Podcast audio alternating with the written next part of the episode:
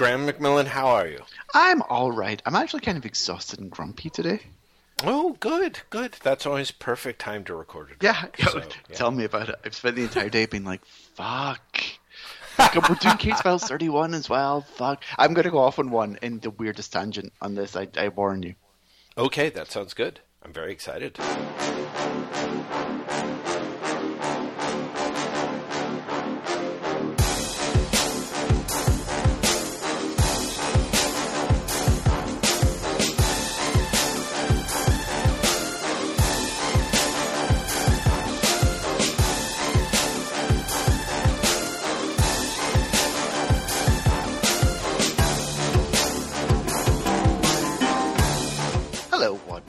Welcome to episode 35 of Drokk, our monthly journey through the the annals of, of Mega City One's favorite, most popular, and let's be completely honest, most handsome lawman, Judge Dredd.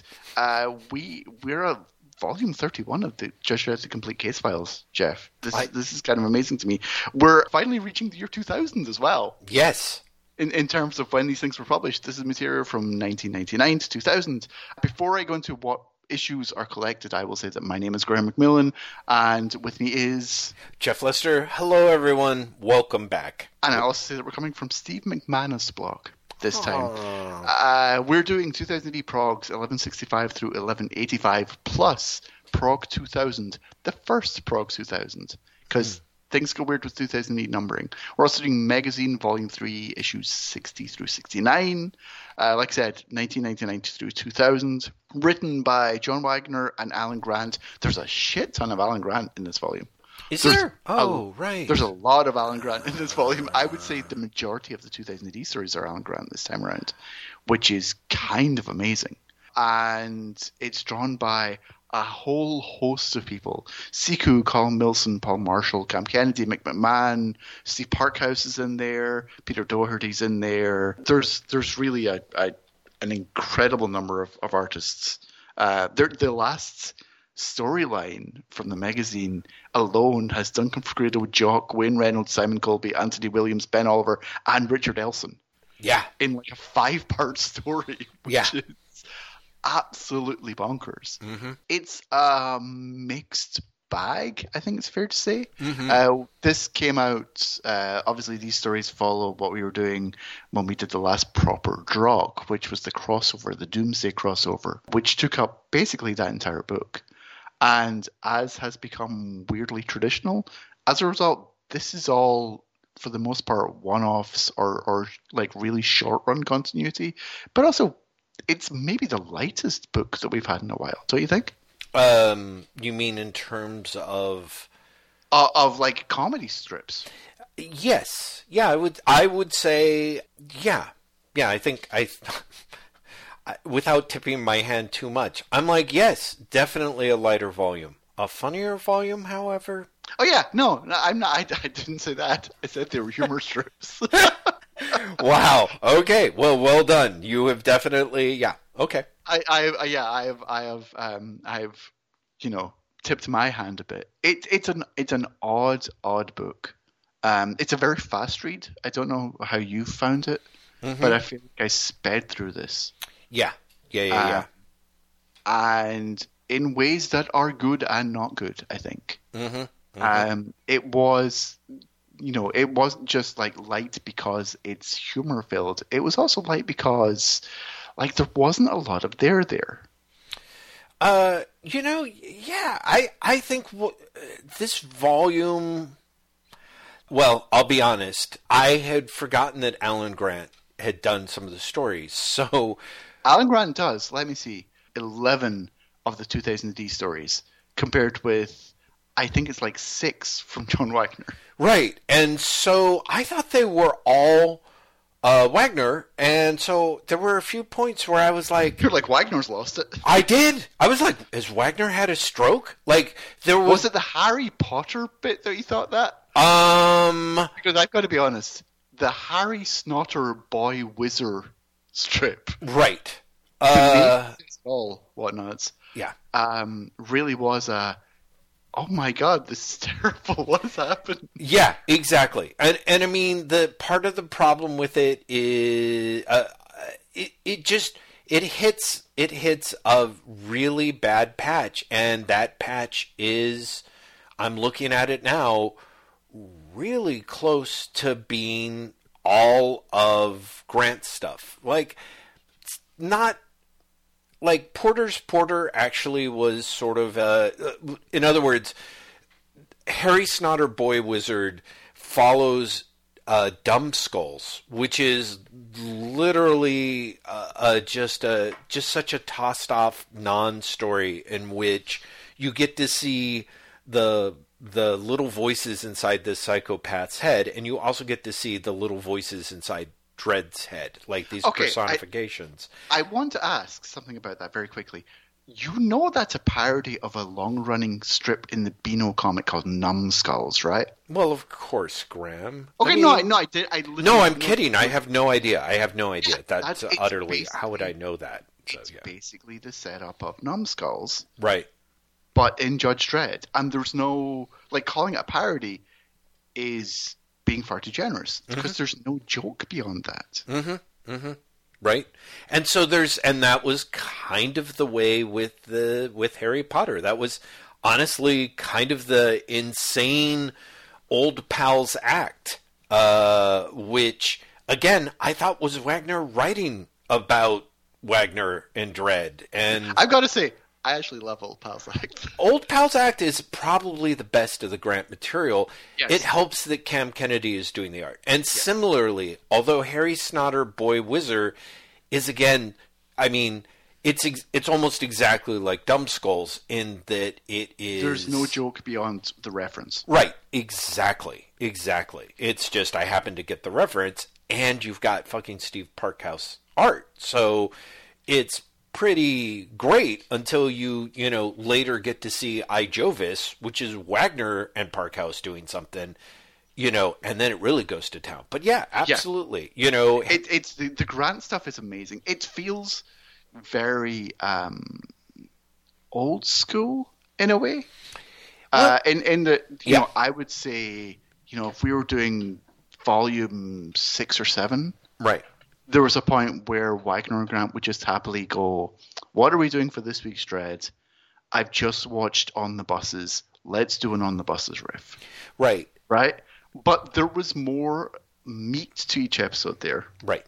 Well, and, Uh, yes. sorry. No, no, no, no, no, no, no. Yeah, I, and and part of it is Wagner and Grant. I I think that when they were, you know, when they were working in tandem, what was great was they, um, you know, they clearly riffed and built off of each other, and one would say, arguably, they covered for each other's weaknesses that really seems to be the case for me in terms of the other Grant stuff that I material that I have read for Judge Dredd, you know, where it's Grant writing it on his own.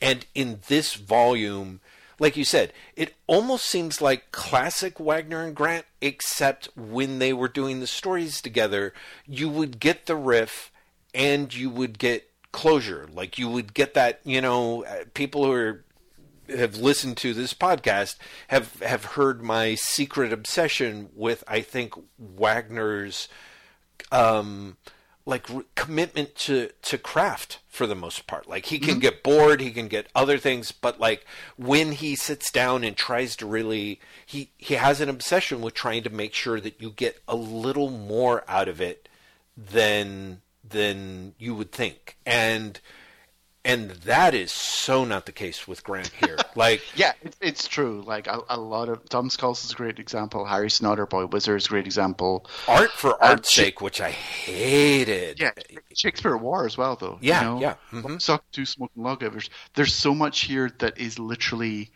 you know, it's almost as if he came up with like, well, I'm referencing this in this episode, and then he forgot to write a story. Actually, yes, I agree. Well, Lock, Stock, and, and Two Smoking Lawgivers is the closest one to actually having a quote unquote story. But like Harry Snotter, art, art for art's sake in particular, like Shakespeare at War, they just stop. You know what I mean? Like Shakespeare at War is like, okay, we're going to start with the Shakespeare references and we're going to goof on them. Okay, and now our page count is done and we tromp off the stage. You know But, what I mean? I mean, I thought it's true of Harry Snotter as well. Harry Yeah. Snotter doesn't really have a story at all. No, no story. It's just like cheap gags, and then at the end of it is another cheap gag that honestly isn't any better than any of the other cheap gags you were just looking at. So Yeah, it's it's kind of it, it's genuinely kind of amazing. Yeah. The the you said that Old Pals Act is probably the best of the Alan Grant here. I would disagree. I think Doldrums is better. Doldrums is a story about uh, people waiting in line for jobs. oh yeah, sorry, you're right. Sorry, because I, I, I think Yes. Doldrums is, is actually a, a, a genuinely good Judge Dredd story, which, to be blunt, I didn't. I was surprised Alan Grant had in him. Yeah. Based on the other material he does in this book. Well, see, and because I thought it was all Wagner, I was like, okay, Wagner's had a stroke. Stroke, yeah. Old Pals Act is self-indulgent, but I think he pulls it off. Um, Lock, Stock, and Two Smoking Lawgivers actually, I felt like was was a, uh Wagner is incredibly distracted, but at least he had enough time to put in the the work. Um, the line and Cash Point, honestly, is is fifty percent of the way, or maybe maybe eighty percent of the way there to being pretty good. I thought. Um, so yeah, no, those are- those are those. Honestly, there's like maybe three or four stories that actually feel like stories, but the rest just feel Just just feel appalling. Yeah. Here's here is my weird quasi rant. exciting. Do you know what else makes these stories feel slighter and less successful? Uh, Siku's art. Yes, the art, not just Siku though. Oh, yeah, Siku is one hundred percent arguably the most guilty. Yes. Yeah. Um, there is so little in the art Mm-hmm. at times that the pages are visually empty. yes. You know, but also we're in, you know, when we're talking about, you know, quote unquote classic Dredd from the 80s, Mm-hmm. Yes. you would have, you know, a Ron Smith or a Cam Kennedy Mm-hmm. or a, a McMahon drawing these strips. There would be such a level of information on the page Yeah. Yeah. that that even if you weren't digging the story, as often happened, Mm-hmm. you could dig the art to such a degree that you would be one hundred percent into it. Mm-hmm. Yeah. Yeah. I, But I- but that's like it's it's this weird thing that I don't want to be like, well, you know, this new generation of artists, they're shit because I don't believe that. You know, you get some, uh, you get a couple of of Henry Flint stories here.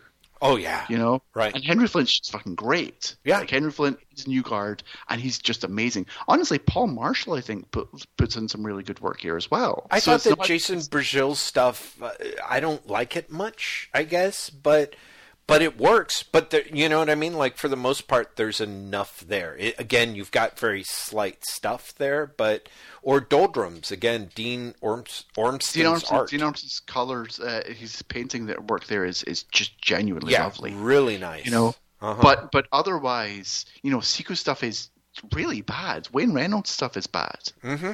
You know, uh, Simon Davis, I think, is a great artist, but art for art's sake is is terrible and is is one hundred percent. You know, a based around the fact that he can riff on famous paintings and you know put in, I guess, photocopies of them. But but it. also Oh, like God. just visually does not work at all. Yeah. like does not work at all. Yep. Um, and the art in many of these stories in this volume not only feels as if it's letting the, the writing down when the writing's already weak, but it almost feels like it's acting against the success of the strip. yeah. Like I, this, this is a volume where I was like, there, there are not only unfortunate art choices made here, there are downright bad art choices being made here. There are art choices that hurt the strip considerably here. yeah. And again, Siku is by far Yeah. the greatest defender. Yeah. I And think Siku- so as well. Siku appears in like three or four strips here, Yeah. and in every single one, Mm-hmm.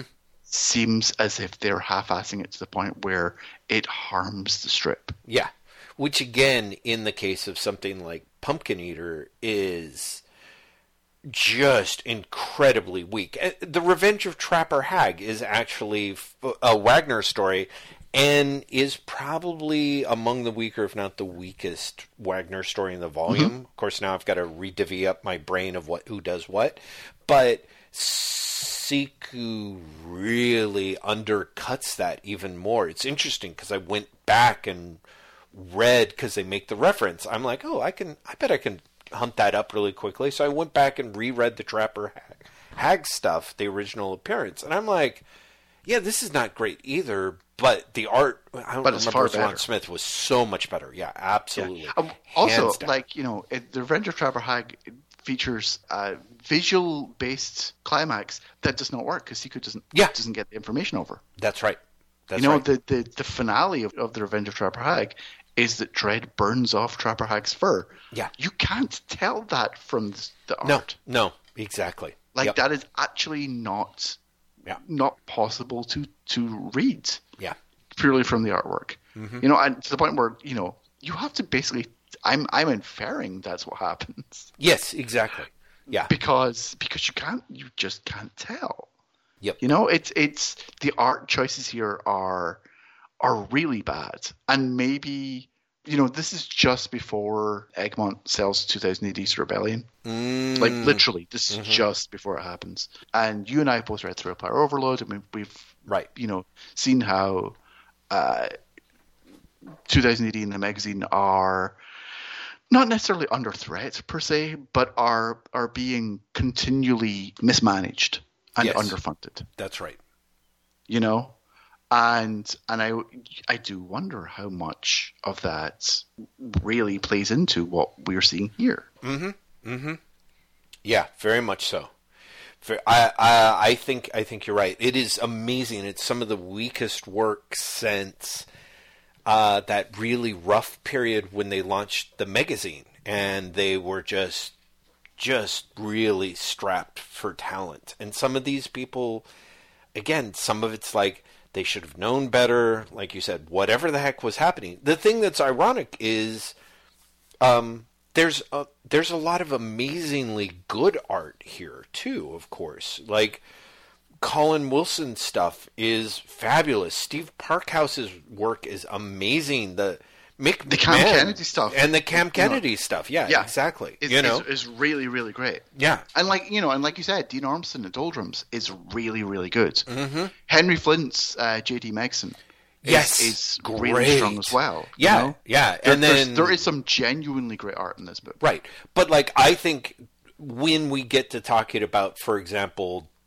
Dead Ringer, I feel like Dead Ringer is such a perfect summation of this volume because it's in theory it's one story, but you get the high highs and the low lows of just you know like great art choices elevating the material and then terrible choices just undercutting the material to the point where you're kind of like this material feels way more threadbare than it Yeah, should yes. you know what and, i mean and, and again, you know, you see, you get to see all of that in one story. yeah Like right. Dead Ringer very much is this volume in, in miniature, yeah i think so i think so where where you you the quality is so variable that it hurts the whole thing overall.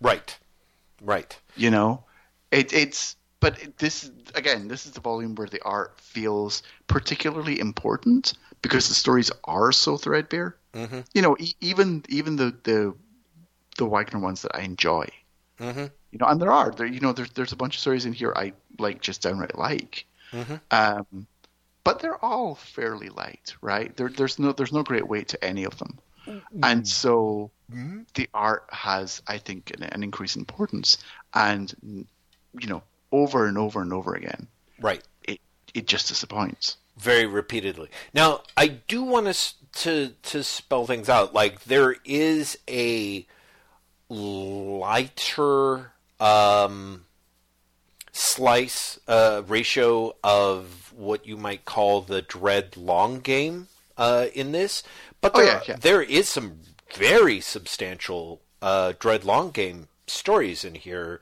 Uh, Voltface. Voltface is yeah, volt Voltface is great, and volt Voltface is essentially a sequel to to the last book. Right, right. And then the Cow Legacy builds off of that. Um, and, and the long running, uh, you know, what is happening with Judge Edgar's story. Exactly. Well, and that's it. It's really the the two as you get Volt's replacement, uh, which I guess not really spoilers since it's twenty years old, but it's Hershey, and one of the first things that happens is uh, Hershey is like, well, actually, so there's Volt, and everyone's like, eh, you know, Hershey, you should go for it. Then there's Hershey actually going for it and getting it, and people saying like, "Yeah, look out for Edgar," and and Hershey does gets incredibly Hershey proactive. Her- Hershey yes, does look out for Edgar. yeah, and so and so there's a, an entire section of, of of long game Dredd stuff where it's Wagner, it's Wagner writing ex- excellent material and supported by like excellent artists. You know, he's got Colin Wilson doing the art for Voltface and then the election And the story. Legacy. Yeah, and the Cow Legacy. Um, and then uh, is it No Man's Land? What's the one that's the big follow up, or is it Cow Legacy is the big one? Cow Legacy is the big follow up. No Man's Land is the Banzai Battalion story. Oh, right. There we go. Yeah, thank you. Which, again, is one of those weird things of like, for me, the surprise of having the Banzai Battalion return, um, drawn no less by like the mighty Cam Kennedy. And I'm like, wow, Cam Kennedy's great, but uh, I sure liked Henry Flint on it more, which is kind of surprising, you know? and also, I'll- also, like while I'm complaining about art for a second, um, Mm-hmm. Chris Blythe's art uh, colors do not do many people favors, and I Mm. don't think they do Cam Kennedy any favors. To be honest with you, right, right. Yeah, I think they, they're think too that's a good slick call. and shiny in a way that just Yeah, that's not the way that Kennedy stuff should should yeah, look. exactly. Yeah. It, it really does not work with with Kennedy's art as far as I'm concerned. And Blythe does a lot. Like Blythe does all the Siku colors as well, which makes me go, I wonder if someone else had colored this, it might have been better. Uh, it's funny Uh, because it's, it's right. unlikely. Yeah, it's funny. Like Siku's stuff was, I just I assume that as it happened in previous volumes, that the artists were coloring their own material. It really makes me think, like literally, Graeme.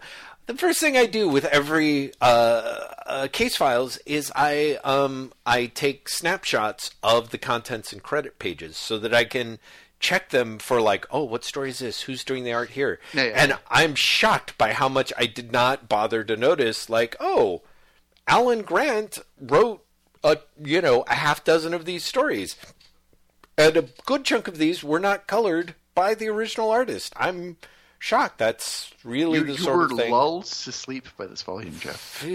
You know, Um, no, but, but but again, you know, Blythe's colors do not help. Mm-hmm. They are Yeah. The only way I can think of, of describing it is they are very much the we've just started learning Photoshop to color things. Right. Uh, for anyone, for to put it in sort of an American comics context, remember when Malibu Comics started doing comics coloring? mm, hmm It's like that. Yeah, It, it's it's very similar to like the the mid to late '90s comics colors that were appearing in American comics, Mm-hmm. where sure you can, you know, vaguely 3D mold something by adding some shading at the bottom and and you know right. a, a highlight at the top, but you've not actually thought about like the textures at all. You've not thought about how the page looks overall, and it just it reads weirdly garish. And again, when you're doing like a Cam Kennedy, that on, honestly, or when you're doing Steve Parkhouse as well, because Parkhouse doesn't color his own stuff. That's Blythe as well. Um, although I should say that's Blythe when he does Harry Snotter. It's actually Trevor Hairsine when he does I Ijovis, and I think you can tell the difference. Uh, yeah, I was going to say. I was like, wow, that's true. Um, I, you know, for me, I think it helps. For me, it helps that Parkhouse is such a. He's just. He's a world class cartoonist. You know what I mean? Like, you've got artists, and you've got artists who can cartoon, and then you've got cartoonists who can do quote unquote fine art or whatever. But I, I Parkhouse is just like yeah, I'm just I'm like I could color him, and it would. I think the results would still look strong. I mean, it's fucking Park, Parkhouse. Parkhouse is just Yeah, he's he's almost bulletproof. You know. yeah. For people listening to this who have not read like the Bojeffries saga, Oh man. you should because Parkhouse is just a shockingly good cartoonist. Yeah. Yeah. Yeah. yeah. Like his his artwork is just amazing. Like Big Dave, he was doing Big Dave in the early '90s as well, Oh, which, which I don't think are ever going to get reprinted. Yes. But you know, his Big Dave stuff is just a masterclass in how to do cartooning that is caricature Yeah. of public figures without reading like you know Mad Magazine, where sure it's caricature, but instead of there being any movement on the page or any dynamism, you just see the photo reference. And Parkhouse instead is like, okay, I've worked out how to do a caricature, but I need these characters to be characters first and foremost. I need them to exist in a space, and I need them to act in the story. And he does it.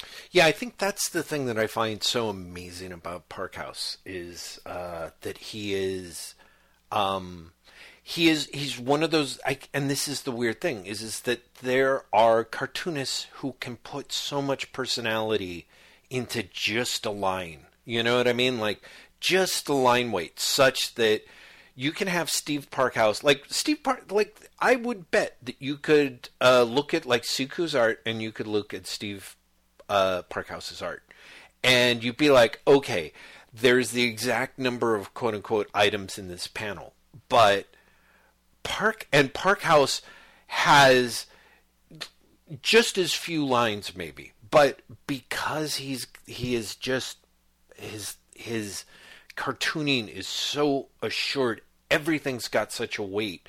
Like you're actually you're actually looking at physical creatures in a physical space. Like you said it's a whole he can he can world build just by doing you know that little wrinkle of alarm rising off someone's head you know or just the blank stare of the glasses or one of the things that's funny about the harry potter thing of course is, is that harry potter keeps farting um, which is just the but between the sound effect and what i love is the way that um, the posture that parkhouse gives that character uh, i just i just laugh like I really did. I'm like, oh, this is delightful. Like this is the stupidest. Like you get into things where you're like, really, he's just going to go and arrest this person because they're selling drugs in the drug shop. Really, okay, but you know, but so goddamn much character in the cartooning, and and that of course is is I think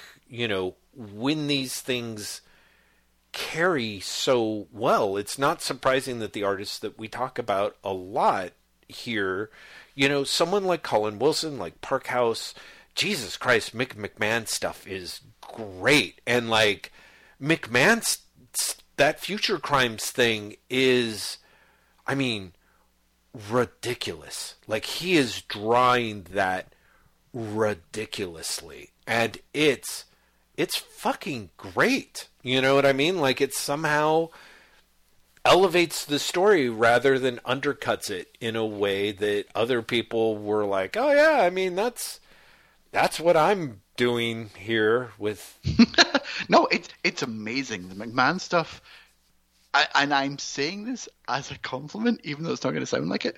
Feels like he drew it at maybe a third of the size it's printed at, Yeah.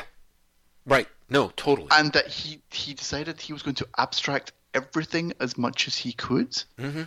and it's fucking amazing. Yeah.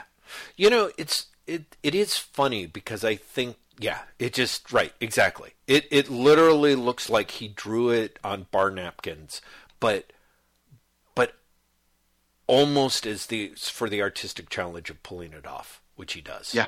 So, and it's just, And he does. That, that, that's exactly right. He does. Yeah, no, it is it is brilliant. So yeah, so I I liked the I liked the long game stories and I liked the art, but um You, you like some of the art. yeah, right. Some of the art that I liked, I liked a lot. Like it's you know, um and and when you get the point where the story is strong like, well, let me ask you. Obviously, it sounds like you and I both agree that JD Megson, a near death experience, is pretty great. It's a strong Wagner story, great Henry Flint art, and it is that kind of classic Dredd like you get to see the Society of Dread, and it is it's a story about block that is slated to be closed and is being protested. Yeah, and, and, it and it's much more than that, which is honestly the reason I love it so much. Mm-hmm. Okay. Well, let's. I, I think we should talk about some of the stronger pieces, so we're not just bitching. And Yeah. like I said, so I- okay, yeah. yeah. Let's start with J.D. Megson. Okay. Um, you got. I are you aware of the meta text or not? no. So J.D. Megson is the magazine. Oh. Ah, of course. I was wondering why the name was Wagner so fucking and Flint awkward. are literally telling a story about the fact that the magazine almost got cancelled Mm-hmm. And then didn't, which is why you get the, um, you know, the, the despite our best efforts, JD Megson blog has become severely dilapidated. And then you get the caption going, their best efforts, right? Like they've been plowing big creds into it. Come on. Half of it's recycled because it's reprints. Old fittings they picked up cheap from Ennis Dillon Conapts. And Right. you see Preacher in the page. Yeah, In the yeah. panel. Right. Right? Primo stuff, mind. Quality. Not exactly what we'd expect to see in Old Megson, but most of us reckon it fits in pretty good. So And did they rerun? JD Meggers would have taken anything just so Yeah. we could go on living here. So did they did they rerun Preacher in the mag? Yes. Oh, see, I didn't know that at all. It just felt like a really weird, um, you know, um, it, it felt it felt like an you know an in joke of the worst kind. No, it's it's it's literally uh, a, a- a reference. It's it's all about the the fact the magazine didn't get cancelled. Wow. It's Wow. it's a meta story about that, which is just super fun, right? But also for you, for the readers who didn't, who aren't aware of this, it also just reads as a straight up, wonderfully enjoyable story about life in Mega City One, with you know Flint doing great art, Yeah. like art that at once references Kevin O'Neill, uh, like McMahon, like Cam Kennedy, you know, while also being entirely his own thing. Mm-hmm. You know, but he manages to get all the. There's so much in the art here. Again, you know, sorry to harp on about the art, but like, there's a panel there where you see a profile of Dredd, and it looks like it could be, could be drawn by Bisley. Mm-hmm. Mm-hmm. You know, Mm-hmm. Yeah. um, yeah, it, it's just it's great. Oh, I'm just I'm scrolling through it right now, and I'm like, oh yeah, and there's the Mechanismo panel, and there's the Right. reference to America, Yes. and how Bennett Beeny used to perform in the Megson. Like, Mm-hmm. it's it's this it is this like meta story about like this thing used to be a big deal, and then they just didn't pay for it, and Mm-hmm. it went to shit. Mm. But but the people who love it love it, and it should live on because of that. Wow. Well, that's amazing because all of that flew right over my head, uh, but I still thought it was incredibly well done. Yeah, and and it's but that's that's the joy of it, right? The joy of it is you have this meta text that does not overwhelm the story at all. You know, when you s when you see it, you see it, and honestly, once you see it, you can't unsee it. Right. But if you don't see it, you still just get a great story of Mega City One is insane, Right. and Megacity One is home to a tribal culture that overwhelms common sense in a way that you know does bring to mind like Blockmania Mm-hmm. you know, does bring to mind like you know again classic Dredd, but also acts as a story in and on in and of its own self. Mm-hmm. You know, and with such weird frenetic energy provided by Flint as much as anything, because I feel like Wagner almost underwrites the story, and then you get some, you know, you get some great, just, you know, Flint kinetic weird fuckery Yeah. Yeah. Yeah. Yeah. going on. Yeah. You know, where it's just like this story feels absolutely out of control. Yeah.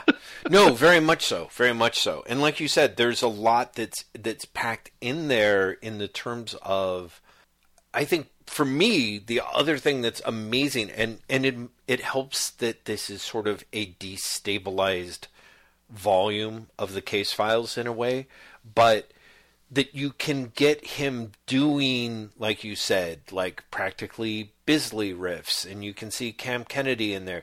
There's there's Ezquerra in there. There's stuff that seems mm-hmm. super Ezquerra to me, you know, and then and yet it all sort of it reads enough of a piece, and I think similarly in part like you know like the uh, the Ennis Dillon panels on the wall. I was like, wow, that's really like I was like that's weird. Like there's usually not sort of you know, like Wagner's given a, a you know a sort of shout out, pat on the back to Ennis in stories before. This is really broad. I was like, eh, maybe you know, it was Ennis's like 25th birthday or something. Like I don't know, you know. And so it was it was uh, the thing, like you said, that there's the tribal overwhelming experience um, that I think really does sort of put its finger on what's happening with Mega City One, I guess.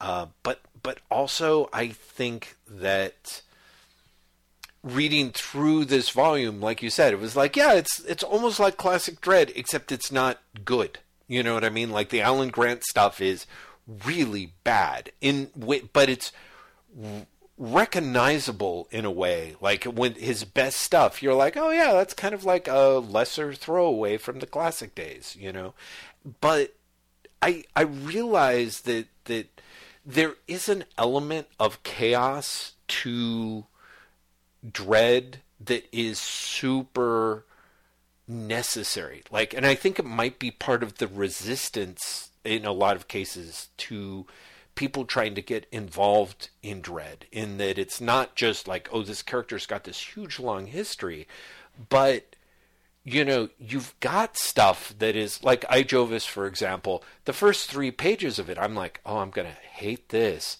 and then I really loved it, and I kind of feel like J.D. Megson. The parts that I'm like, oh, this is, this is this is the sort of thing that makes it so hard to tell when you're reading a good Judge Dredd story of what makes it good because there's so many of the same qualities that you see in a bad story, and yet somehow it works, right? And yeah, and and it works in such a way. One of the things that I think it, it does, and you know, you can disagree with me. You can tell me I'm I'm talking out my ass here, but I think that JD Megson works because it has these qualities that that it shares with the bad ones, but you are overwhelmed by it, and it seems in constant motion, and it seems like it just piles on top and top and top, and things feel utterly chaotic. Right. And then when you look at like the Alan Grant stuff, it feels dull and predictable. Yeah.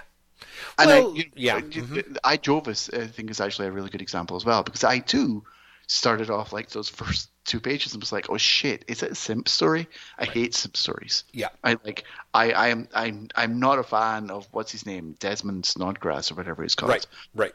But then it turns into something else entirely. Very it much so. Yeah, turns into Wagner, you know, talking about religion and, and talking about how this works in in the 2000 uh, I was going to say 2000 AD setting, but mm-hmm. but you know, into in the Mega City One setting, in the Dredd setting, right, and being remarkably cynical in yes. such a way that that fits Dredd, but isn't so cynical as to feel uh, gratuitously so.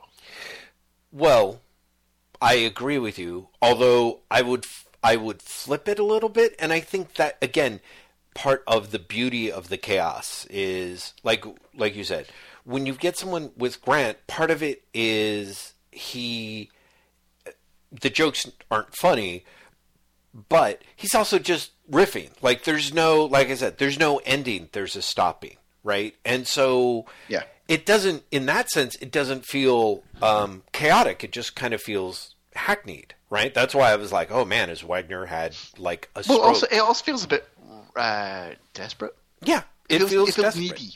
Yeah, right, exactly. And so there's there were parts with JD Megson with like the the the preacher panel as the wall ceiling thing where I'm like, wow, that feels really like desperate and needy, you know, in a like, hey Garth, give me a call sometime, we'll grab a pint kind of thing not realizing that there's actually like genuine subtext beneath it. But I guess what I'm saying is, is part of the charms of Dredd is that that chaos. You don't necessarily know what you're going to get, but the the chaos on the page that you point out about, of course, a huge part of that is um, Henry Flint and just everything that he puts on on the page, and yet still makes it readable is Wagner throws all sorts of shit at you, but it's but there's also the underlying point. Like he's got that whole thing of all the suicides jumping off the the building and um the guy singing "I did it my way" on the way down, you know, and it's it's it's it it is. It's just like chaos. It's literal, just sort of chaos on the page, but it's not like hmm, how do I put it?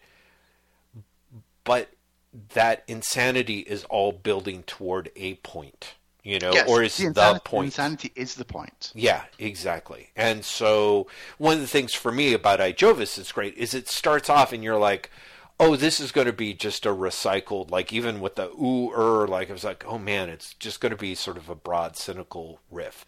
And the thing that's really, to me, that's great about it is you take Snodgrass and he really does have the powers of God. And suddenly you have people who are being healed and people who are coming back from the dead. And Snodgrass himself is being like being genuinely Christ-like.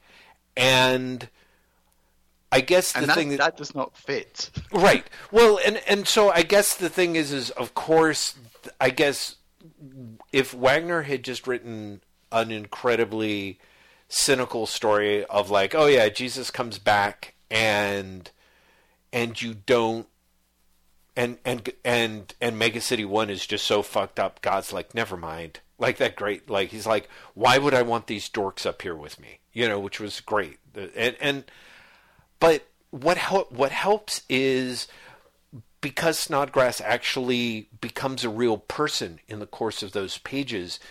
When the story is over, like you kind of do feel the regret and the the the bitterness at the heart of the cynicism. You know what I mean? It's not just cynical. Like, and who knows? Wagner, well, I think, and, and is not. It, yeah, it's not cynically cynical for one. Right. Like uh, that. That sounds tautology, but it's not cynical because that makes a funny story, mm-hmm. and it's not cynical because you know it's Dredd, and so you know everyone's a simp Mm-hmm. It's not that at all.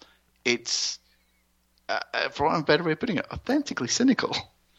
Well, it's right. It's it feels like Wagner is legitimately going, yeah, okay, but these people are, these people would ruin everything.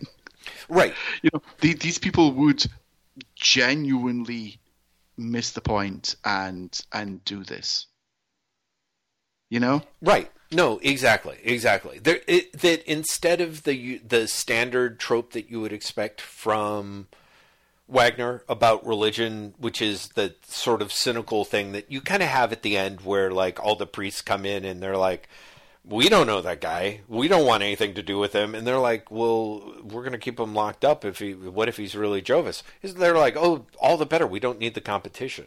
You know, that sort of cynical thing is a little bit of kind of what I would expect. The idea of like, oh yeah, religion, it's a mugs game. You know, is what I would expect from Wagner. And rather, what Wagner is saying, which is really kind of sad, and he puts sort of a, uh, a bit of dark humor on it is is the idea that that religious grace is actually lost on us, you know, and that's kind of a far I, I don't know how to describe it. It's not it's not the same cynical take that I was expecting, and of course, yeah. what I really like is is that Wagner also takes the character that you and I both went, oh, fucking that guy, and by the end of it, I felt I really did feel for him. You know you what I mean? Yeah, yeah. yeah. The the very the very end of it is, yeah. is him realizing that like what he's lost, uh, not not purely in terms of of the power, mm-hmm. but also in terms of his freedom. Right. Exactly. Like he's he is worse off, and and so you also do get to a part of the idea that God is, uh, f- that if there is a God, that he is incredibly fickle, you know, and and so there's there's just there's a there's kind of a surprising number of layers that helps that it's kind of tied to a genuine heart and I think mm-hmm. those are the parts uh, in in this volume in a lot of cases where even with J.D. Megson, you know, it's it's an allegory, but um, and it's it's sort of a, a wacky, chaotic dark comedy of one, but there's also just genuine. Um, there's also some some some some genuine feeling there that isn't just Yeah, yeah, yes, yeah, yeah. right. You know, which is, is not. I, I'm Yeah. I'm genuinely curious Mhm. because the the towards the end of I Jovis, you basically have Dredd um, express I don't know doubt in a strange way, uh, insofar as he admits that he has the capacity to to a faith, for want of a better way of putting it. Uh, and when I read that, I appreciated it for its own right, but also, I've got to be honest, was like, is Jeff going to hate this moment? Why? Because it's because it feels like a Judge Dad moment.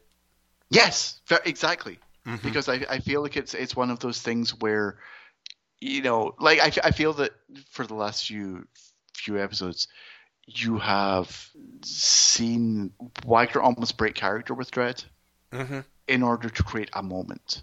Mm-hmm. you know, and you know, on in almost every case, a moment that you don't appreciate, right? Right. A, a moment where you're like, no, he's gone too far. Like Dredd wouldn't do this, and also you're like you're you're you're you're not helping Dredd here. Mm-hmm. Um, and I wondered if this was an example of that for you, where you have Um, like have Dredd stand in front of the Judicial Committee on Religious Affairs to essentially say, like, it definitely looked like he was performing miracles, and maybe he was because I have seen things that I can't explain, and this is one of those things that I can't explain.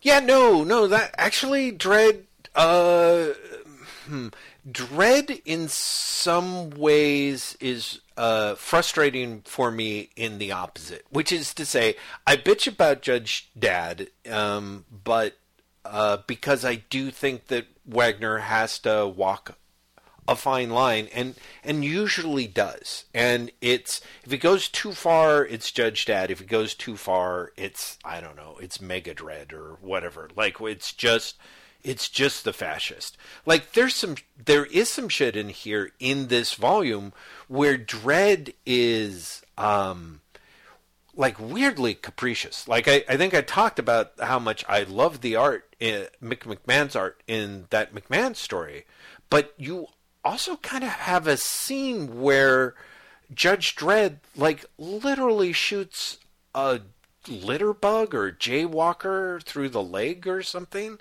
and it just seems um it seems it seems weirdly out of place for Dredd. And part of me is like, okay, well that's kind of it's I mean it's a very very cartoony story, but like you look at something that like the the amazing just as cartoony Screamer story um with, you know and Dredd I think is very recognizably Dredd in that. And I um the thing that was hard for me in I Jovis is honestly the fact that he more or less turns around and and starts cracking heads. Like everything whether or not everything was going to get it was it was in the process of falling apart, but but Dread essentially says, "Okay, that's enough. I've I this is this is it." Like kind of like resurrect someone on his own time. Oh, and he shoots someone. He just shoots someone through the head for stealing a bag, which I think is other readers have point you know pointed out on threads uh, our our threads on our show notes is Dredd rarely kills anyone in the line of duty. Certainly not in a he stole my bag and somebody shoots him. Like someone literally says you don't need to kill him and and the judge says shut your mouth. And that is the sort of thing that usually you would get the non like you'd have Dredd in another judge and it was the other judge who did all Okay, that, but right? but it is the other judge. It's not. No, no, no, no. There's two judges there. There's the judge whose Oh, for, hand some, for some reason. Oh, you're, you're totally Yeah. right. For some reason, I read that as the other judge. Right. I, I read it as the judge who had his hand uh, recovered. But I'm looking at the page now. You're right. It is Dredd. Yeah, it's Dredd. And so similarly, there is a point where um where Dredd's like, okay, that's it, let's close this down. somebody starts shooting other people and Dredd shoots him, and that's fine. But, you know, essentially, as Jovis is getting ready to do another miracle, um, you know, uh, basically, Dredd says, The resurrection can keep. You're coming with me. And the whole thing just really falls apart. What, and and at the and so what saves it from really being a Judge Dad moment for me is is that is Dredd says in that speech that you're talking about with the head of the panel saying I can't explain the Sisters of Death or the Dark Judges. I don't know how Mean Angel could come back to life or a man can die from jigsaw disease. In this job, I've seen a lot of things I can't explain. Way I look at it is best to leave the figuring out to someone else and get on with the business of breaking heads. And so it's maybe the getting on with the business of breaking heads. I'm like, on the one hand, saves it from being a Judge Dad moment, but weirdly, the there's there's too much of of of of rabid Dredd in in Ijovis weirdly.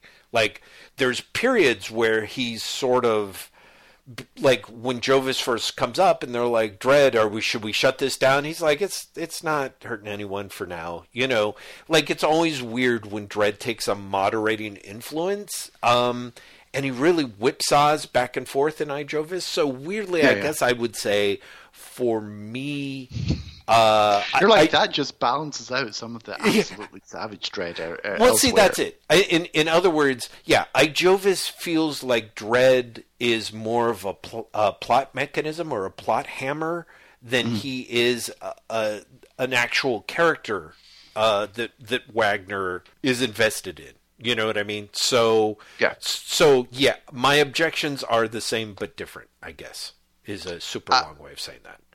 I want to talk about another couple of, of stories I liked here um, sure. that we've both that we've touched on already. Mm-hmm. Uh, Future Crimes and Old Pals Act. Yeah. Uh, Future Crimes is by Wagner and McMahon. Old Pals Act is Grant and Cam Kennedy, mm-hmm. both of which were published in Prog 2000. Right. Which was 2000 AD's um, Millennium Ending issue. Mm. Uh, it was a special issue. It had, I might be misremembering, but I'm fairly sure it had like Dave Gibbons coming back. Rogue Trooper was in there. Right. I think Pat Mills and Kevin O'Neill did a Nemesis in that issue as well. Right. Um, it was a big deal. Like it, it was a, a, you know significant issue, and you get these two Dredd stories, both of which I feel deal with Dredd almost as uh, meta Dredd. Future Crimes feels like it is Wagner addressing uh, not only things like Minority Report, right? The idea of like pre-crime, yeah, but also like that feels like a very cliched Dredd idea. Even yes. though it's not something they've done before, but the mm-hmm. idea of like arresting someone for a crime they will commit, right, feels like a very Dredd idea. And I think Wagner basically takes a piss out of it for six pages. Yeah. In a way that honestly I love. I mm-hmm. really love Future Crimes because it is so over the top. Right. You know, and and uh, the the the the joke, the punchline is that it was literally the judges arresting the guy in the first place that led him to commit the crime that they were arresting him for. Right. Right. And and so Dredd ends up by being like, tell the pre-crime department they've got some more work to do. Yuck, yuck, yuck but I love it as like a comedy romp, for want of a better way of putting it. And mm-hmm. it is ridiculous, mm-hmm. you know, like the poor fucker who gets arrested accidentally gets involved in a jailbreak, you know, right? Like all these things happen to him as a result of him being arrested in the first place, and he's continually protesting his innocence until at the end he accidentally commits the crime. So he has actually done the crime. Yeah. You know, this circular notion. I think yeah. it's very fun. Old. Pals Act, on the other hand, is Grant, you know, A, going, John Wagner's great.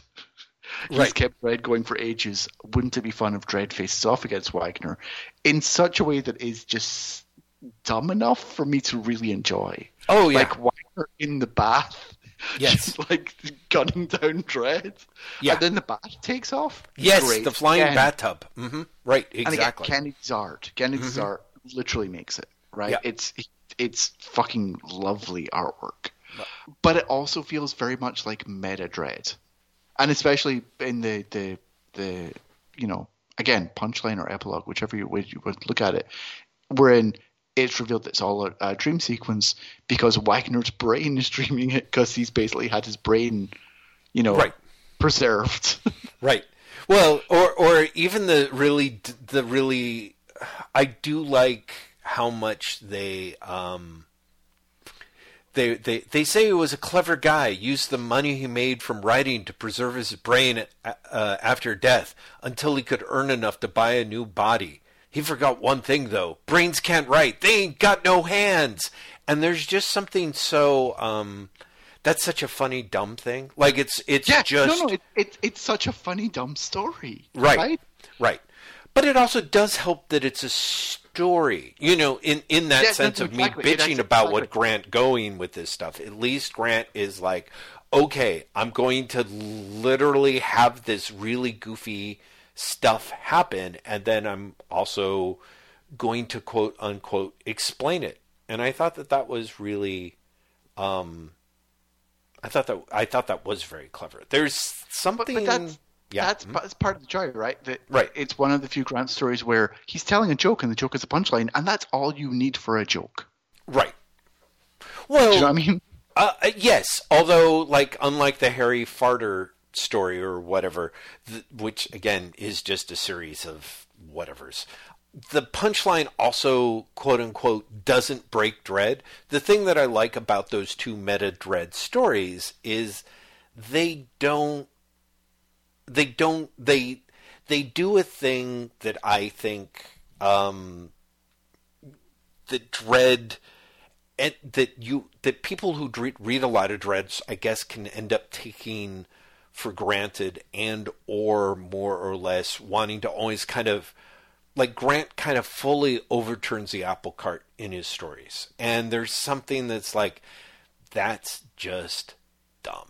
And one of the things that i thought was always great about how Dredd sort of takes dumb humor and builds it into the DNA of this strip is you can get really stupid and then you can just kind of retweak one thing and it all makes sense. So you can literally have Wagner have a showdown in a flying bathtub with Dredd and then the very last page is like, "Oh right, because Wagner's had his brain, you know, preserved in a jar after death and it's hallucinating." Like Yeah, exactly. And it's like you know, it almost excuses the ridiculousness, right? Right. And Like, that's- you got right. you get to have your, your cake and eat it. Exactly. And Like, that this, was this is ridiculous, but don't worry, you guys, it's not real. right. Right. Whereas and the flip side of the the future crime story is that idea of like at the end of it it's like, oh yeah, no, they're not going to do this because what they're finding is is that implementing the system is what's causing the people to create the crimes and so therefore like it's a fun little punchline in the circularity, but it also is a very n- neat sewing up reset button type thing. Yes, You know it's I mean? it's a way of saying you okay, we're not going to do this. right. Exactly. Exactly. You don't have to It- worry about this once being the it next is at once a fun romp, but it is Yeah. also a smart way of saying this is why we're not going to do the story. Right.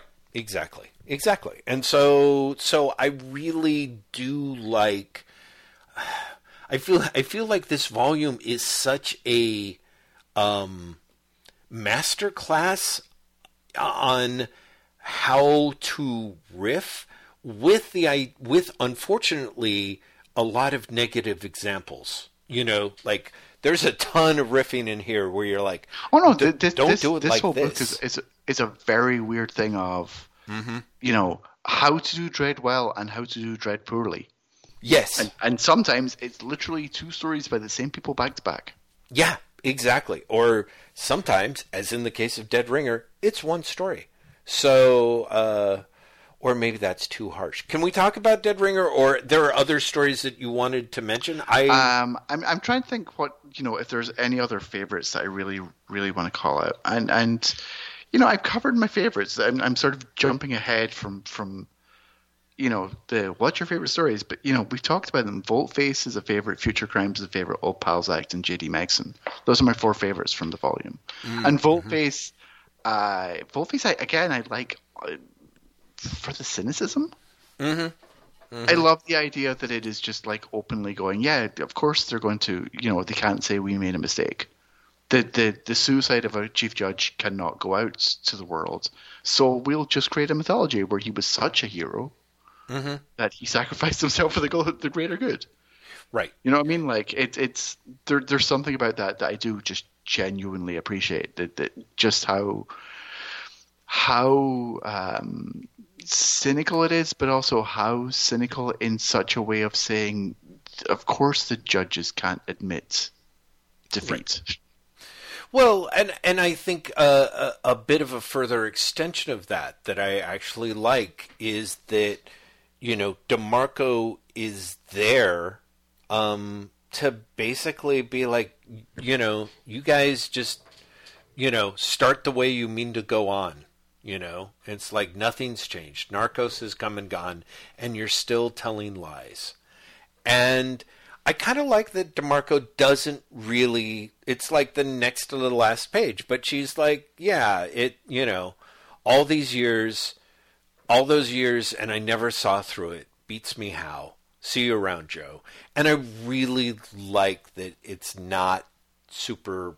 It's not super preachy about it, but it really does point out that, um, you know, that the system is is still is is corrupt, is fucked. That that the problem are the judges' inability to own up to the judges, and and I think that it will be really interesting to me with the long game of what happens with Hershey.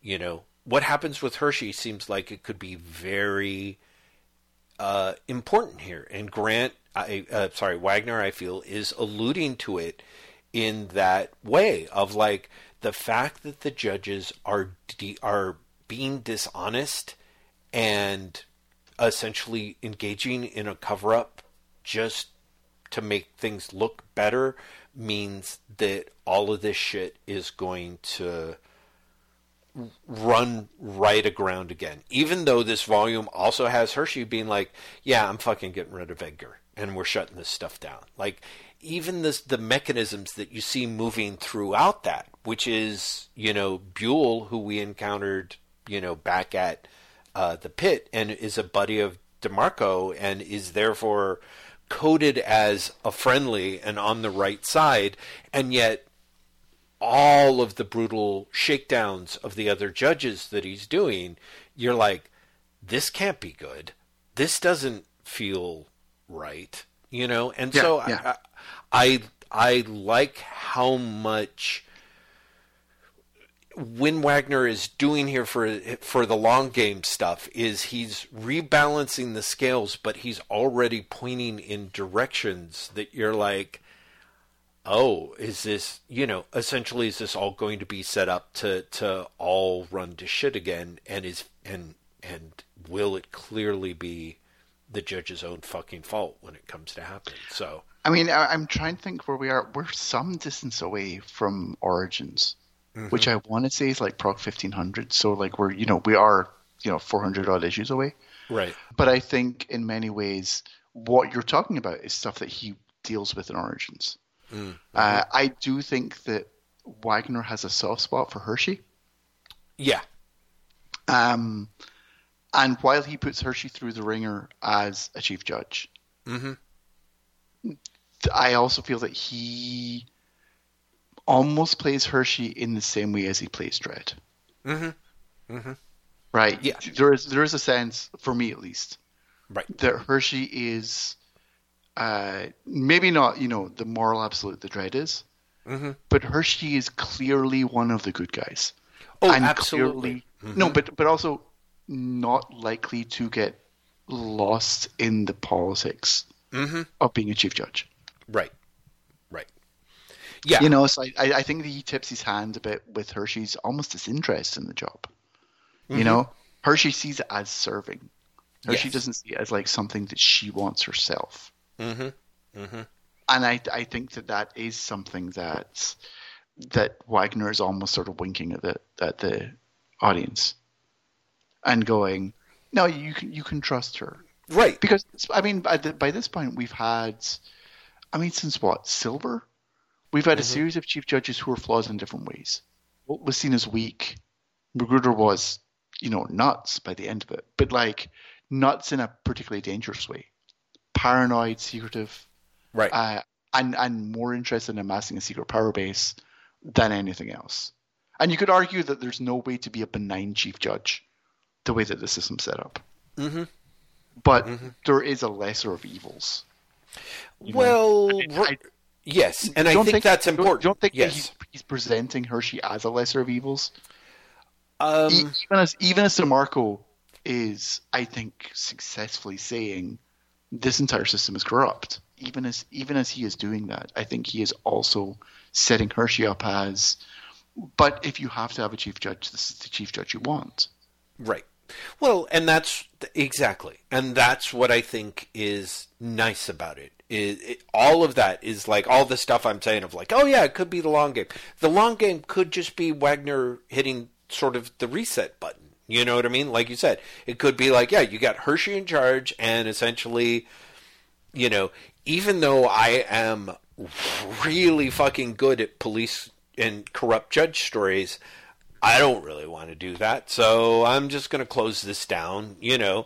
Or he's like leaving the door for the future. What's pretty nice about it is is that um there's just there's just enough in there. If DeMarco wasn't there being like, yeah, this is bad. Like you'd be like, "Oh, this is really good." And you see all this stuff that's really good. And like I said, the stuff with um where they take down Edgar really, and Edgar almost doesn't get taken down, is I thought incredibly well handled because you just got stuff of like, oh, this doesn't look right, but again, it doesn't look right in a way that reads like, oh, Buell's going to be like the next big, the next big bad. You know what I mean? Or maybe not. Maybe it's just pointing toward what I like about it is is there's a lot of um, there's enough in there that you can interpret in a number of ways. My thing about that I always sort of wring my hands about is is that I feel that the chief judge stuff kind of always ends up being fait accompli after the fact. Like Wagner tells you what was really wrong with the character, and then you're like, oh yeah, I guess I guess I can kind of see that. You know yeah, what I mean? Yeah, like, sure. Yeah. You know what I mean? Like, and and particularly some of the stuff with Volt and Silver, and I was like, sure, if you say so. You know what I mean? And and again, I mean, the Volt stuff was very underplayed.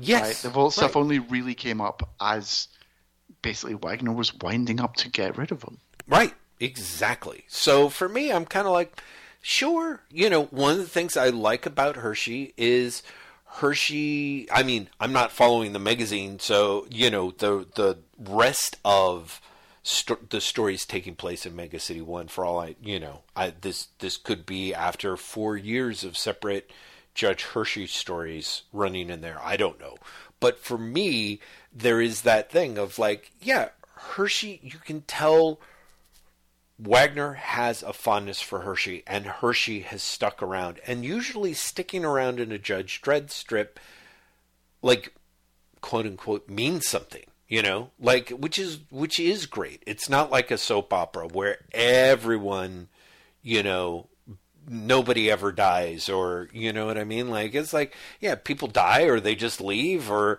you know maybe they show up at the weirdest moment but then they disappear again and it's and it's it's not nearly as um as coronation street i guess as as you might expect it to be. Um so seeing hershey in there hershey has significance but what i like about it is for me i'm not sure what that significance might be like you said, yeah. it could be like, oh yeah, okay, like all clear, storm's over. You know, certainly with Edgar being put away, and Edgar has been the, you know, the the the big storm front on the horizon for a long time. Um, having that turn around and be like, nope, looks like she's done. You know, is you can take it any number of ways, and one of the things that you can take it at is face value, which I really do appreciate. So I appreciate us talking about it. I don't want to be like, oh, it's great because you can totally tell how like Wagner's setting it up to say like the system is fucked, the justice system is fucked because he he may not be saying that, but you know like saying that, getting ready to say that down the road. One of the things I that I you give Wagner credit for is there are times when he may not have decided what he's going to say. You know what I mean? And he puts he he he's so good at kind of tucking things away for later. He's very good at putting pieces on board. And Yeah. and you know, either he doesn't know what he's doing or he's playing it really close to his vest. Right. But there you know, there are things when you're like that feels that feels important. That feels significant. And and one of the things though in this volume is like I think DeMarco's appearance in Voltface Yeah. like like feels important. And it's not. Like this is the last time DeMarco appears in Dredd. Wow. Hmm. Mm-hmm. Mm-hmm. You know? Which is Right. kind of amazing. Yeah. Right. Right. Yeah. Uh, because Yeah. because she does end that story seeming like she is going to be an important moral counterpoint in the strip.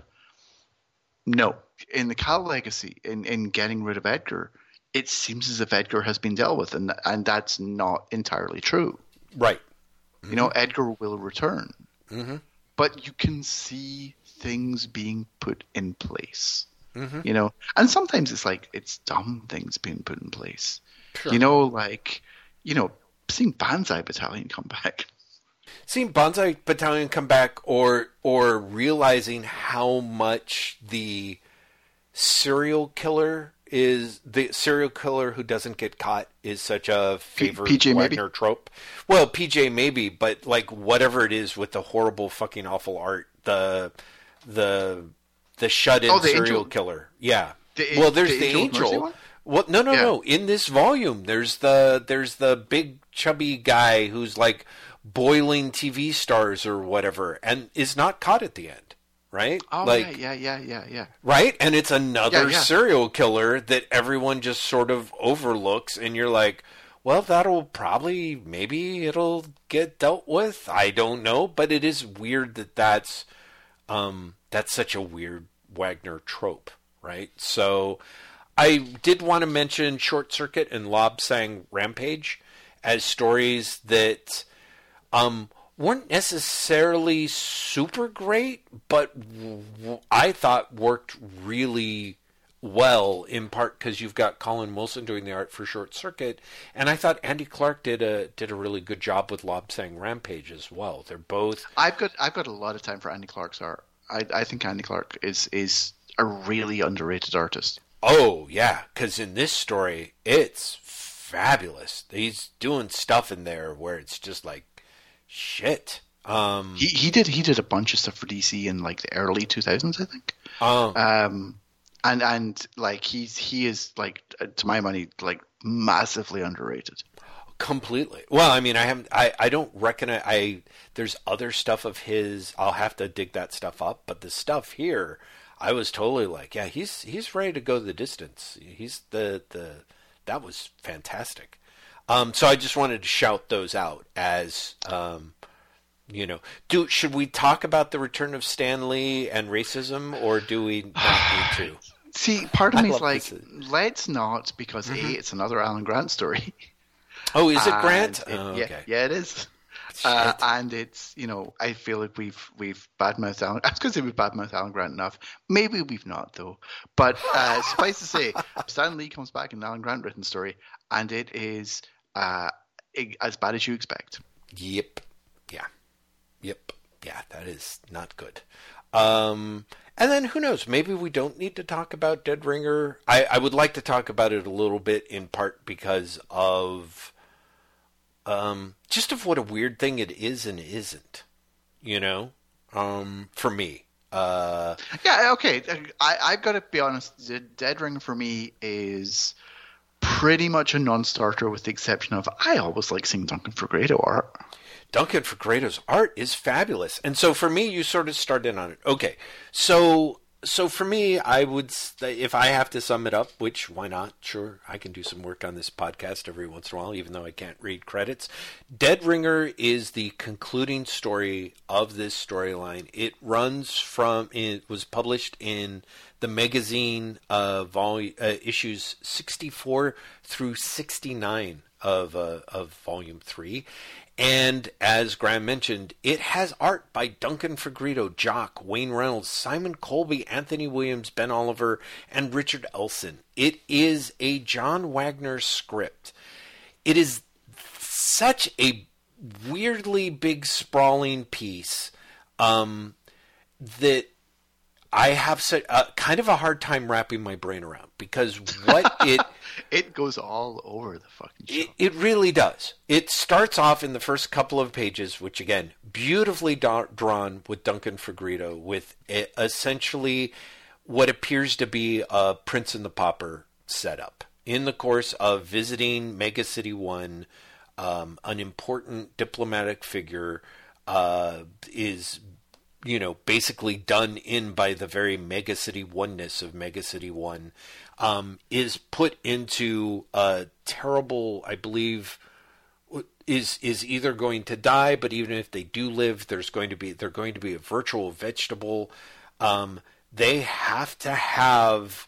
This is the president of the Eastern European Enclaves was here to conclude a trillion credit trade deal with the city. This attack puts everything in jeopardy.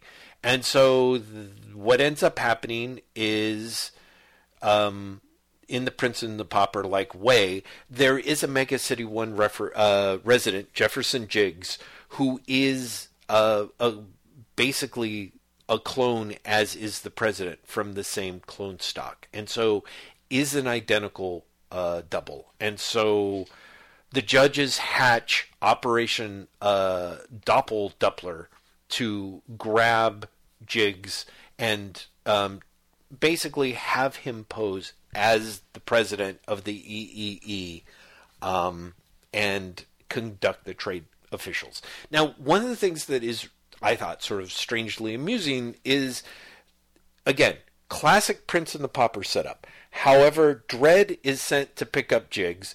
Jiggs, finding out that the judges are after him, decides to panic and run because, of course, nobody in Mega City 1 trusts that a judge is going to treat them impartially. Yes.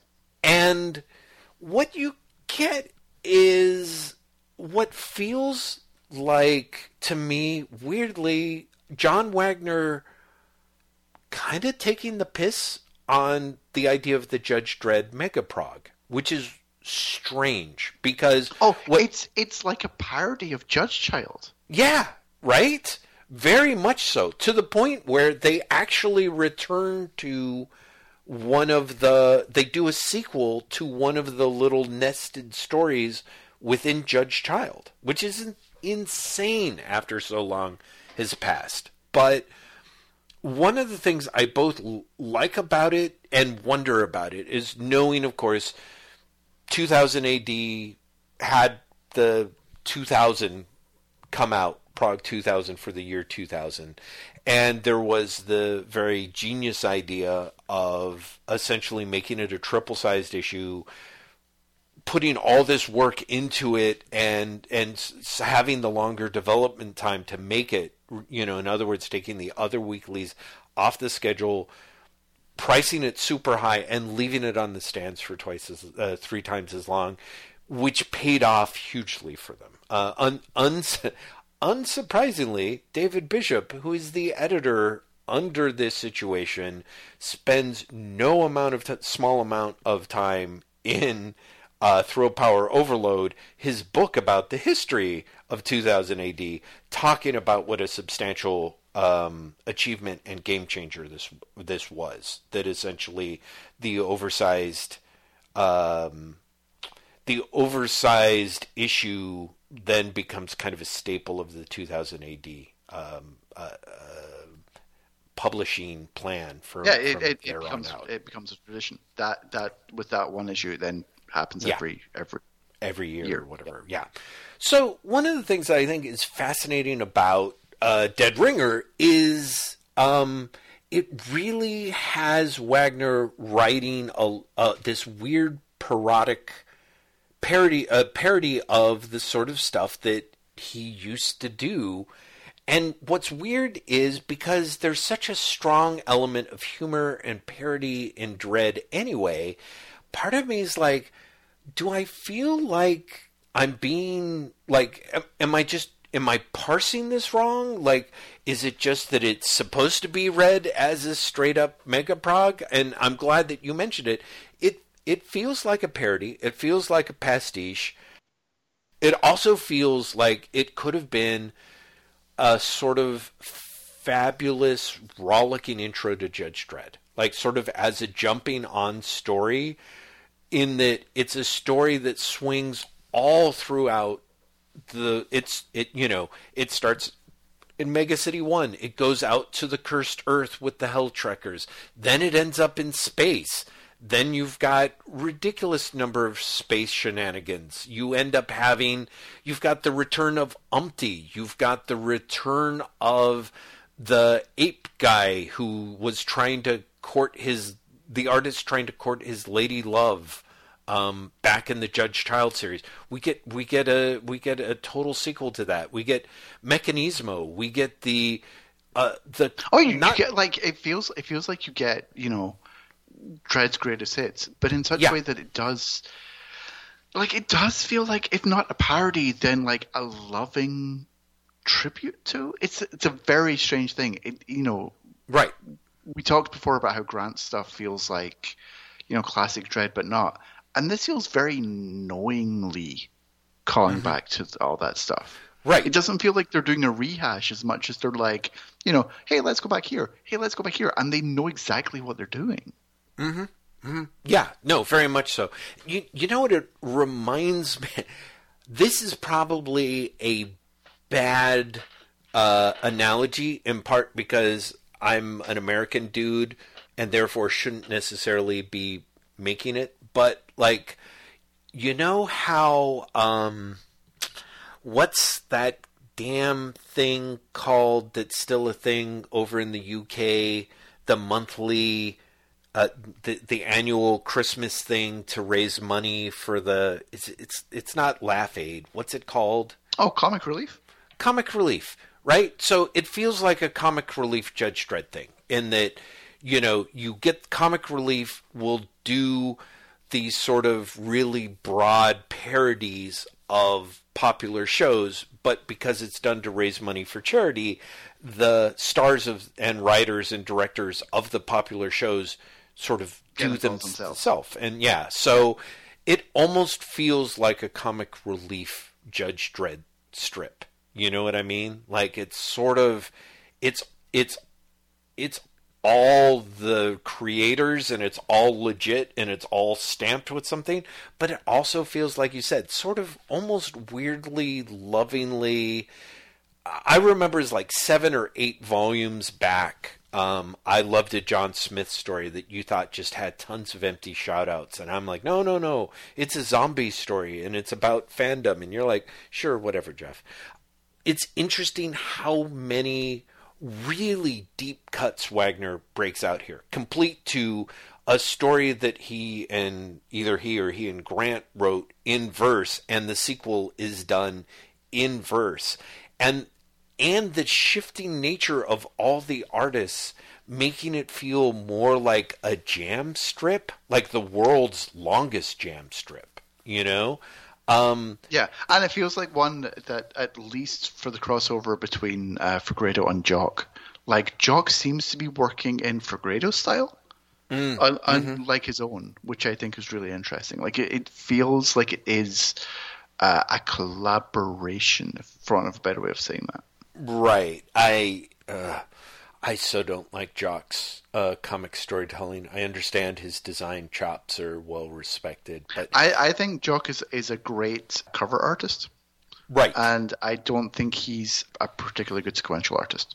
I, I don't think so either. So a lot of his work in here, I was for me, it was like you start off with the pure octane of, of Duncan Fegredo, and then suddenly you're just like, wait, what what happened? Why is this sort of and then you're kind of like, oh, it's fine, and then I don't know, it's just it's you get parts where it goes, you know, it can work its way back up to competence or whatever, but um, it's a fun story. But the weird part is, it also feels feels like I said, weirdly ersatz, I guess. And so I am kind of fixated. Maybe we don't have to talk about it much, but I assume Well, I mean, wasn't alone that in that. we've just spent like ten minutes talking about it. Uh, That's just uh, that's just me clearing my throat, Graeme. You know that. The listeners know that. That that could be the beginning of 45 minutes for me. I guess what I'm saying is so it sounds like I'm not alone. That like Dead Ringer is weird, right? It is weird, and it's it's not. It's simultaneously not bad, and yet it feels entirely superfluous. Mm-hmm. It feels entirely like you know that's fine, Right. Right. or or maybe that's just me. Like it it, it you know I enjoy it as a concept more than I enjoy the actuality the actuality of it. Uh-huh. Uh-huh. You Yeah, know? I can see that. Like I. I, I, I, I, I, I appreciate the idea of what you and I both seem to think it is, but Mm-hmm. that might not actually be what it is in reality. Right, right. You know? In other, yeah, yeah. Which is weird because again, by the time you get to the end of it, after everything that I've said, you do end up getting sort of your Prince and the Pauper riff. You do end up getting Wagner's super cynical take on it, and you do end up having a little. Oh, it's all come full circle with sort of a, a kind of dark irony to it. So it's it's it's not terrible, but it is it is weird how much it is it feels like the new Coke to to some of the more classic Coke that we've been getting in here. You know what I mean? Like it's just and and again, part of me is like I don't want to drag it out too long, and I clearly am. But just the weird fact that you spend that many pages, you've got that many artists, and and that Wagner puts in so much. He does so many things that he's normally so reluctant to do. You know what I mean? Like I just feel like it is really rare that you get um Wagner being like, "Yeah, okay, I'll bring back Umpty." You know what I mean? Like, and I'll bring back the the the the caveman poet, so I can do a, a follow up to that. You know, and I'll have Dredd dressed up as a, a ninja, and you know, it just it I, and it, it's weird for me that it it was doing all of this material in a way that seemed eager to please and also so clearly shouting out quote unquote classic Dredd. You know, like the Yeah, yeah. the horned king of the testosterone women page. You know, it's a splash page that is in that grand tradition of Judge Dredd doing a Silver Age comics riff, you know? So there's just so much that's there and yet for, for no real reason that I can tell. I'm just kind of like I just find myself looking at it being, but why? And why now? And what was going on? Like what? So those are my questions and I went online couldn't find anything. So listeners, uh, there's so many uh, crucial voices that make a point to chime in and provide so much needed context. Yeah, because I think this is one where like you and I are both like, I feel like we're both missing context for this story. Right. It's what it feels like. Sort of like if you to- you had the piece about J- J.D. Megson, which of course, even saying that out loud, I'm like, that was staring me right in the face and I missed it. Where I'm like, oh, okay, that all makes sense. But without it, I'm like, something feels off. And it feels that way about this this final piece. Does anyone have context? If so, please, I'm begging you, drop by, shoot us a comment, you know, like put Jeff out of his misery, put Graeme out of put put Jeff out of Graeme's misery, I think is maybe the, the appropriate way to put it. I don't know. Let's put each other out of each other's misery. Jeff, um, Yes. I'm going to bring this. I'm going to start bringing this to close. But uh, so as part of that, first of all, Drokk or Dross. I realized at a certain point that you were going to ask that, and I don't know what I would say. Answer. Yeah, I don't know. I, I, part of me is like, kind of like, yeah, sure, Drokk. I'm like, eh. It, it is the most Drossiest Drokk in quite a while that I've ever. I'm, I think I'm. The problem is the stuff that I do like, but there's not enough of it. But the art's good. But uh, you know what? I'm going to be crazy, and I'm going to go Dross. I'm going to go Dross with this one. I am also going to go Dross. Interesting. And, and, okay. and I, mm-hmm. I actually like. I enjoyed this volume. Mm-hmm. Mm-hmm. But, but yeah, I think I'm going to go Dross because Yeah. I, I, I, I, there's a lot. There are actually good stories in here. Mm-hmm. You know, mm-hmm. and there's there's a lot of fun to be found, and I enjoyed it. But this is this is not the best. Yeah, it's it's You know? really a, it's the worst volume that that I think has come out in a while of the complete case files, and and I also think that we wouldn't hesitate if we hadn't had what one or two months off from from reading the case files like we did you know uh strontium dog last month and then I don't remember if we took a month off or what happened. It just feels like it's been a while. And I feel like if this had been part of, you know, where I'd read uh, uh, complete case files the month before and one the month before and one the month before, I'd be like, oh yeah, the quality on this is clearly lacking. As it is, I'm like, yeah, I kind of feel like I'm being a big meanie, but yeah, I think you're right, Dross. Um, do you want to choose? You you you sort of I've already, your I've already said stories. favorite stories. Yeah, right. And I guess So I I already have as well. Oh, did I not say them? I, I it's tough. I think I think it's tough because I, I, I think it's probably going to be I Jovis. Weirdly enough, because I because goddamn Parkhouse's art is fabulous, and Wagner went some different places in it. But having said that, I say that I think I enjoyed this volume of long game Dredd material much more than previous volumes. Um, Which it's funny because I, I do still think that this is in terms of long game. This is like a really slight volume. Even if it's just wrapping up some of the long game, just the the stuff that gets brought up in putting Hershey on the board and taking Edgar off the board was done in satisfying ways at every step of the way, you know. And it also helped that the art on it was top notch, you know. Like you get Colin Wilson doing the majority of it. Um, so- Colin Wilson stuff again. Like I sang his praises last time. But Colin Wilson is Right. so fucking good. Yeah, exactly. And his stuff is Like the Colin Wilson stuff here is, just Yeah. great. Absolutely, absolutely. Yeah, a lot of great, a lot of great art, and it's amazing that it, to give it a direct And a lot of terrible art. yeah. Honestly, it, for me, it really does come down to like when the art is bad, it's terrible, and because you have honestly so many Alan Grant stories, yeah, like you you you feel the thuds, you feel the failures here really yeah, hard.